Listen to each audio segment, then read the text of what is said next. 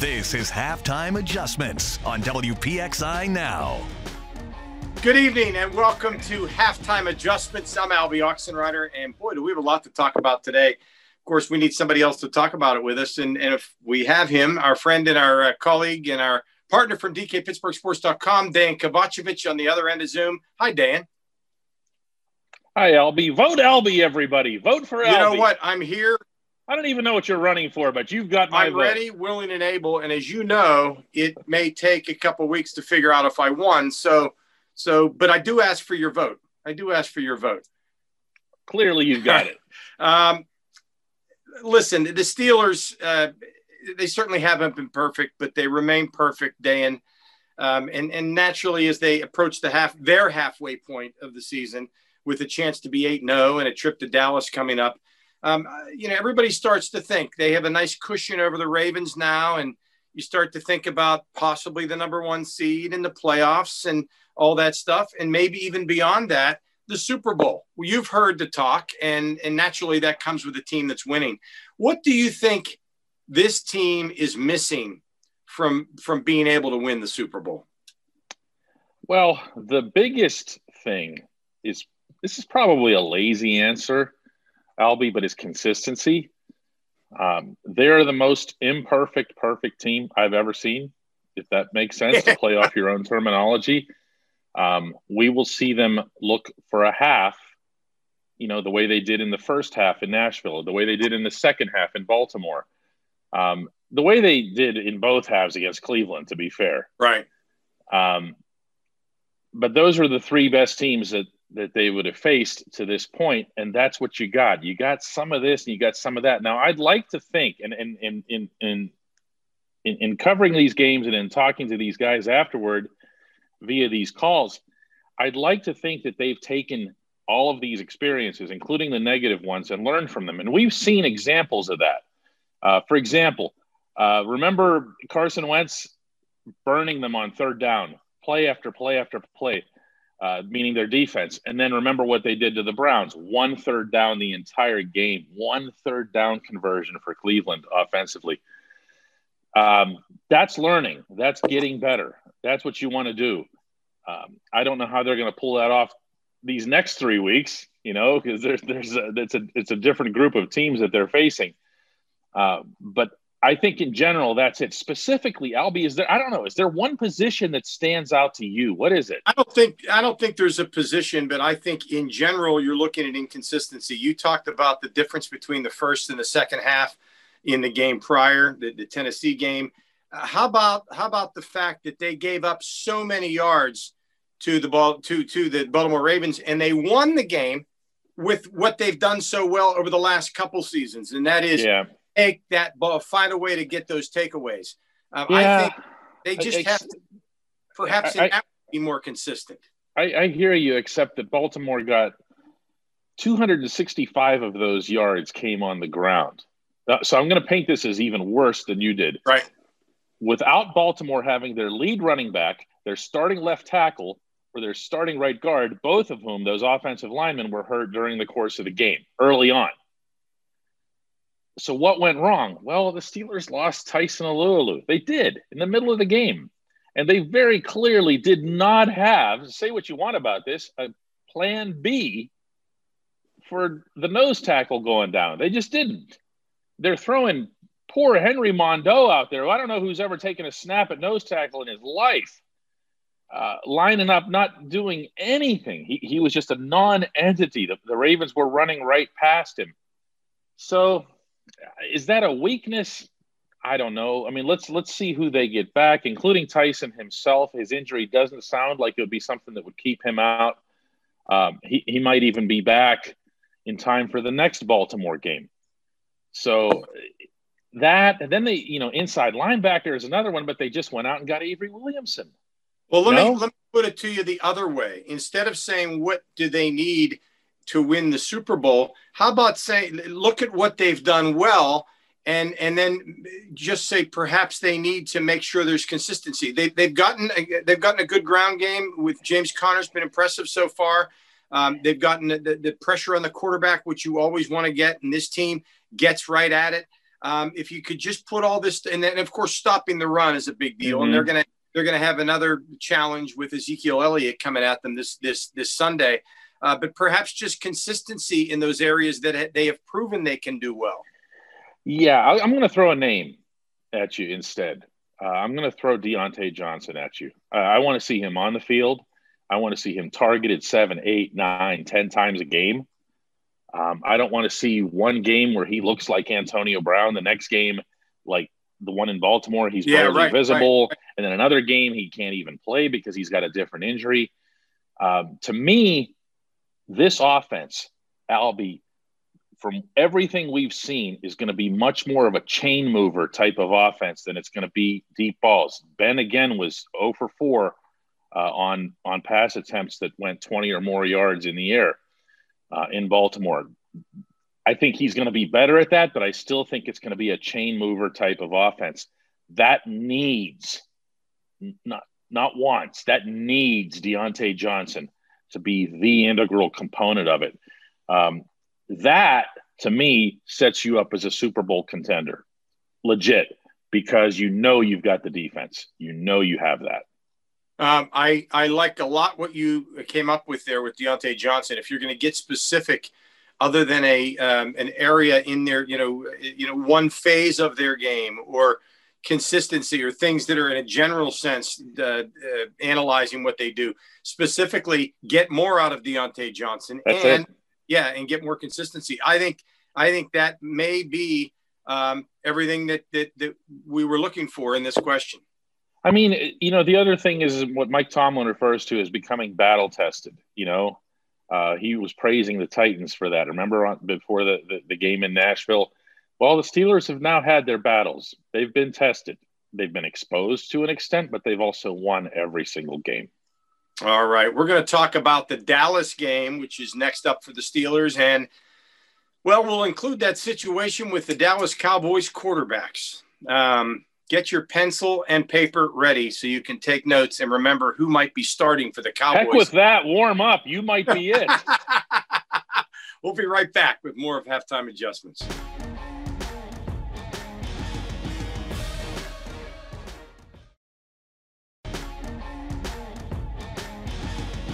Welcome back to Halftime Adjustments. I'm Alby Oxenreiter with Dan Kovacevic. And as the Steelers get set to play the Dallas Cowboys, 425 kickoff on Sunday, we have to ask this question, Dan. And I love the way that when we talked about this, it was worded. How terribly lopsided will this game be? And there's a lot of places you can go with that, what might be a rhetorical question. Take it away. Well, I mean, I could get into the Cowboys' defense being terrible. I could get into their offensive line being terrible. They do have Ezekiel Elliott, who is still a, a terrific running back, uh, as no one in Pittsburgh needs to be reminded, given the performance that he once had at Heinz Field. Um, but my goodness, I mean, this this comes down to the quarterback or quarterbacks. Uh, originally, it was going to be Ben DiNucci, the kid from Pine Richland, who couldn't start at Pitt and who last week in his NFL debut completed only six of 20 passes, Alby, that traveled more than five yards. Okay. So he's not going to play in this game because Mike McCarthy very wisely saw that that was going to be just a massacre. So he wanted quarterbacks who have more experience. So he's going to start either, and hang on, I got to look this up. Gilbert Gottfried, right? Gilbert Gottfried is Garrett Gilbert or Cooper Rush. You ready for their career stats, Alby? Hit me. Cooper Rush, one of three. This is his career, not the last series. His career, one of three for two yards and a 42.4 passer rating. Garrett Gilbert, two of six for 40 yards. So he's clearly got the edge and a 57.6 passer rating. I mean, I, am making light of this, but the, the, it, is what it is. Jerry Jones actually publicly said uh, he, he, this week in in, a, in a radio show that he does down in the Dallas Fort Worth area that the Cowboys. I don't know exactly how he worded it here off the top of my head, but you know, need to at least be thinking about the whole idea of you know rebuilding and playing with youth, and you still got to play hard and whatever. The kinds of things you've never heard come out of his mouth you know, because he knows the state of the franchise. Steelers need to get a W there. They need to get out of there healthy. That's the biggest W they can pull off. Uh, hit me with those names again so I can commit them. I already forgot them. I'm sorry, Alby. Gary Gilbert? No. I already forgot. Right. All right. Well, whatever you want to call them. I just have no idea who they are.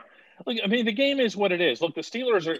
If anybody's owed, uh, you know, a, a bye week, it, it's Pittsburgh, and they still need to take care of business. And I, I get all that, but uh, the biggest thing is they need to come out of there with a result and and and to be healthy. Healthy. You know what what you say about being healthy. Um, you know, and, and, they're already dealing with the fact that uh, Devin Bush is lost for the season. You mentioned Avery Williamson. They made a trade for him, and at least for now, he'll be a backup and a guy that you can try to complement Robert Spillane. And um, but but when Cam Heyward uh, went down last week, and it appears that everything's fine, uh, thankfully. And hey, if you were, you know, I, I, know fans were watching that game and they saw Jim Bradley, Dr. Jim Bradley, looking at Ben's arm, even though it again turned out to be nothing uh, serious. But but when you see Ben's surgically repaired right arm being looked at by the doctor on the sidelines, it reminds you that despite the fact that they are imperfectly perfect, or however you said that so well, um, they are uh, one injury away from they, well they're they're that one injury away. Okay yeah. um, ben for anybody who doesn't know this and one of the reasons that one of the reasons that I, I don't think you see reporters freak out as much as fans do whenever ben is holding that elbow or something is that it's actually a pretty common sight. Um, he's he's always taking care of the thing. It was colder weather the other day. He was warming it up. Now, what doesn't help is when afterward he gets asked about the elbow and he gives this blithe answer about, yeah, I just hit my funny bone or something like that, as in, as in, stop asking me about it. Um, that doesn't help. Uh, Ben's given a lot better answers on that. And I'm sure he's getting tired of being asked about it. But at the same time, he's the quarterback of the NFL's only undefeated team. It's going to come up. I don't think there's a problem with his elbow to say the least. Uh, all you had to do was watch the results in the second half. I'm not just talking about the numbers, I'm talking about the zip. Uh, his receivers weren't getting, not all of them anyway, Eric Ebron did, getting wide, wide, wide open. Uh, he was finding seams and he was crushing them. Uh, that's the best version of Ben, and it's the best version of Ben's arm. Well, um, and you know, you need look no further than the Dallas Cowboys, although they certainly didn't have nearly nearly the supporting cast. But when you see Dak Prescott go down, oh, again, it he was happened. so good too. He was yeah. so good, Alby. Yeah, and, uh, it, it, look what's and, happened. And they still stunk, by the way. They, as a team, still stunk. Absolutely. And Dak Prescott was leading the National Football League in passing yards. That's not easy. Yeah, but now look what has happened to them, and, and this gets back to the question: how how terrible will this loss be for the Cowboys? Hey, listen, I don't want to hear about trap games. I don't want to hear about road games and playing that late afternoon game. You just said a moment ago they just have to take care of business. Get yeah. Don't look at the score. People are fixated on the score. Let's say the let's say the Steelers only beat them by a couple of touchdowns or whatever. Again, that's not going to matter. What's going to matter is that they get out of there clean. Uh, Uh, with meaning the result and the health. Look, if they if they end up popping a few touchdowns early and Ben gets to sit down for the second half, Marquise gets to sit down for the second half, Cam gets to sit down for the second half, great. Go about it. Use that as a carrot actually. All right, we're back with the subject of sports on television when we return on halftime adjustments.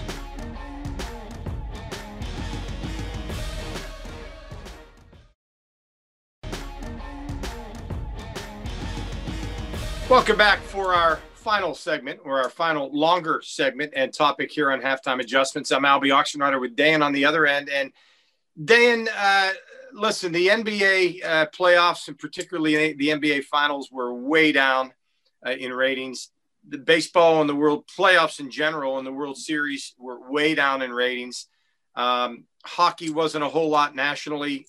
I mean, I realize we're in the middle of very strange times here but is there a reason beyond that that people are uh, not turning in to see sports on TV the way you would think they would, yeah, out. and uh, let's not leave the NFL out of it. Um, the, the NFL still gets better ratings than all the rest, obviously, but um, and they and they still lead television in general. I mean, the the top ten most watched TV shows are all football games. That's just how it works. Well, that and and, and presidential debates. But Alby, it's down across the board, and I got to tell you, as, as, someone who's in the business, as a sports media company, of hoping that people are interested in sports, um, I get the distinct sense that there are a lot of people, and I hear from them directly, who have just found something else to do. And it, maybe it was during that four months or five months where there wasn't sports that they kind of lost a little bit of interest. Maybe it's when you're watching these games on TV, they don't have, and they don't have that same feel or drama because there aren't crowds, there aren't fans, there isn't that energy. You know that the crowd noise that you hear is manufactured. The one that jumps out for me still is that the Tampa Bay Lightning winning the Stanley Cup final. And by the way, the ratings were down for the Stanley Cup final year over year 61%. Yeah okay, which is that's plunging off a cliff. And you're they're in this sterile, and in this case, I mean that literally environment in Edmonton, you know, a million miles away. They're getting no local pub because there was no reporters allowed into Canada. And it just, you know, and they're jumping up and down with the cup, and there's this canned noise. Nobody booed Gary Bettman. It's like it wasn't a real event, Alby. Um, and I can see where that would be not so much a turn off, but a not necessarily a must turn on, if that makes sense. it's let, lacking that drama. Let me go back to the first thing you said, and let me just add a couple things in there. I had a friend who lived in Cleveland, and he told me that when the Browns left to go to ball, when they became the Baltimore Ravens, and Cleveland was, they were forced to live life without football on Sundays. Mm-hmm. He said something very interesting to me. He said, and, and he had talked to many, many, many friends in Cleveland. And he said suddenly people found out that they could cut their grass on on Sunday mm-hmm. without ha- in September without having to worry about rushing in to see the game, or they would go out to lunch on Sunday, or they would go to church, or they would do whatever it is that they do. They would go out on a walk, and and they realized that wow, there's a whole new world out there. Oh yeah, there's there are big cities in America there are big cities in America, Alby, uh, that really, for all intents and purposes, don't have sports or have very little. Uh, I'm, I'm thinking in particular of Portland, Oregon, huge city. I mean, they have the Trailblazers, and they have they have a very successful uh, and popular MLS franchise. No NFL, no NHL, no Major League Baseball. Uh, San Antonio, Texas, one of the top ten population cities in America. Not many people know that. Right. Uh, you, a lot of people wouldn't even name them as a top three or four in, in Texas, and and they're and they're top ten in the country. They have the Spurs in the NBA, but they don't have anything else. They just find something else to do. Now, maybe in Pittsburgh we can't relate to that. We're we're so wired towards sports, which by the way is good for this business that I was referencing earlier. Sure. Okay, we we're very much an exception to this, but you you pick up on this stuff in other cities and you just you know I, have gotten these vibes from people. Um, there's i just found something else to do. I started binging on netflix. I started whatever going for walks uh, more time with the kids more time whatever. Uh, it, it's just it's it, it's a different world. And i think i honestly believe alby it's going to take time for not just major league baseball. We pick on them incessantly over this I think it's going to time take time for all of these sports to get everybody all the way back, and it is going to take filling stadiums again.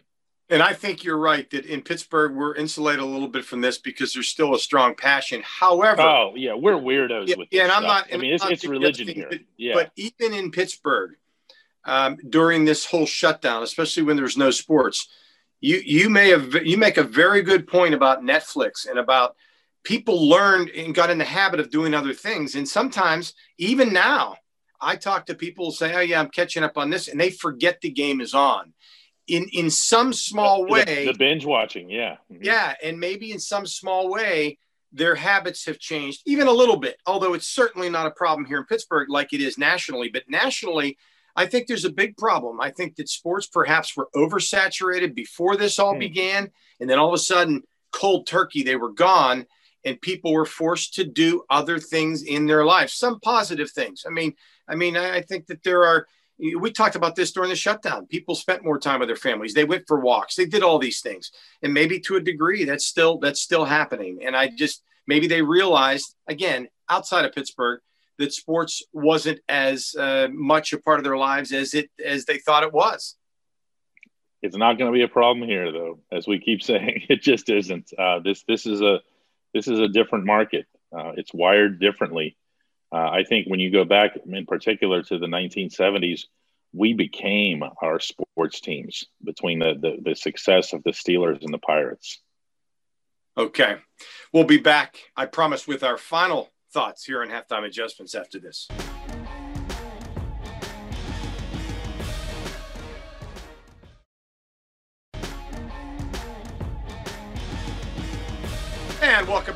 Halftime Adjustments. Alby rider with Dan Kovacevic. And Dan, you have a way that people can fill their time. well, yeah, we have, we, people can fill a lot of their time at our website. Uh, but we have different ways now through different mediums. Uh, in particular, you know, about three months ago, we relaunched our podcasting network in a way we'd never had it before. We call it DK Sports Radio. And it's done really well. Alby. I'm not sure that we knew how it was going to do, especially as we were just discussing in the previous segment, coming out of a pandemic and so forth. It's helped that we have the, the Steelers uh, doing as well as they have. It did not help that the Penguins were out like this or that the Pirates never really participated in a 60 game schedule. But uh, it, we've gotten great feedback on it, and they're a lot of fun. I do one myself uh, every morning. Uh, it's it's a half hour podcast. And you like doing that? Oh, I enjoy it. Again, it's something I've always I've always liked doing radio radio, you know? So why not? This is yeah. easy. Absolutely. And it's the way of the future, as they say. You can it actually is. Yeah. Thanks, Dan. Appreciate your thoughts as always. And thank you for joining us here on Halftime Adjustments. I'm Alby Oxenreiter. Make sure you join us every Wednesday night at 7:30. Bye-bye.